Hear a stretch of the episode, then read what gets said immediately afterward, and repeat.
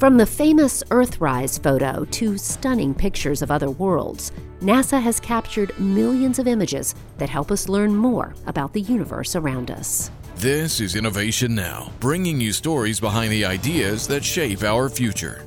The same NASA technologies used in personal cell phones and digital cameras today continue to advance high resolution imaging capabilities in space, both from orbit and on the ground.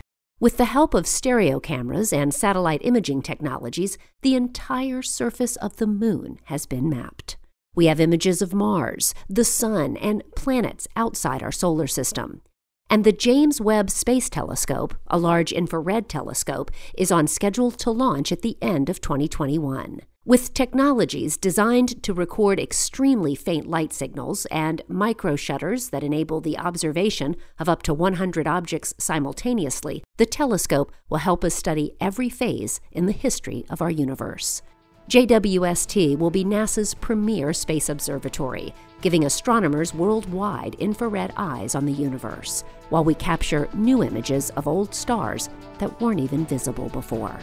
For Innovation Now, I'm Jennifer Pulley. Innovation Now is produced by the National Institute of Aerospace through collaboration with NASA and is distributed by WHRV.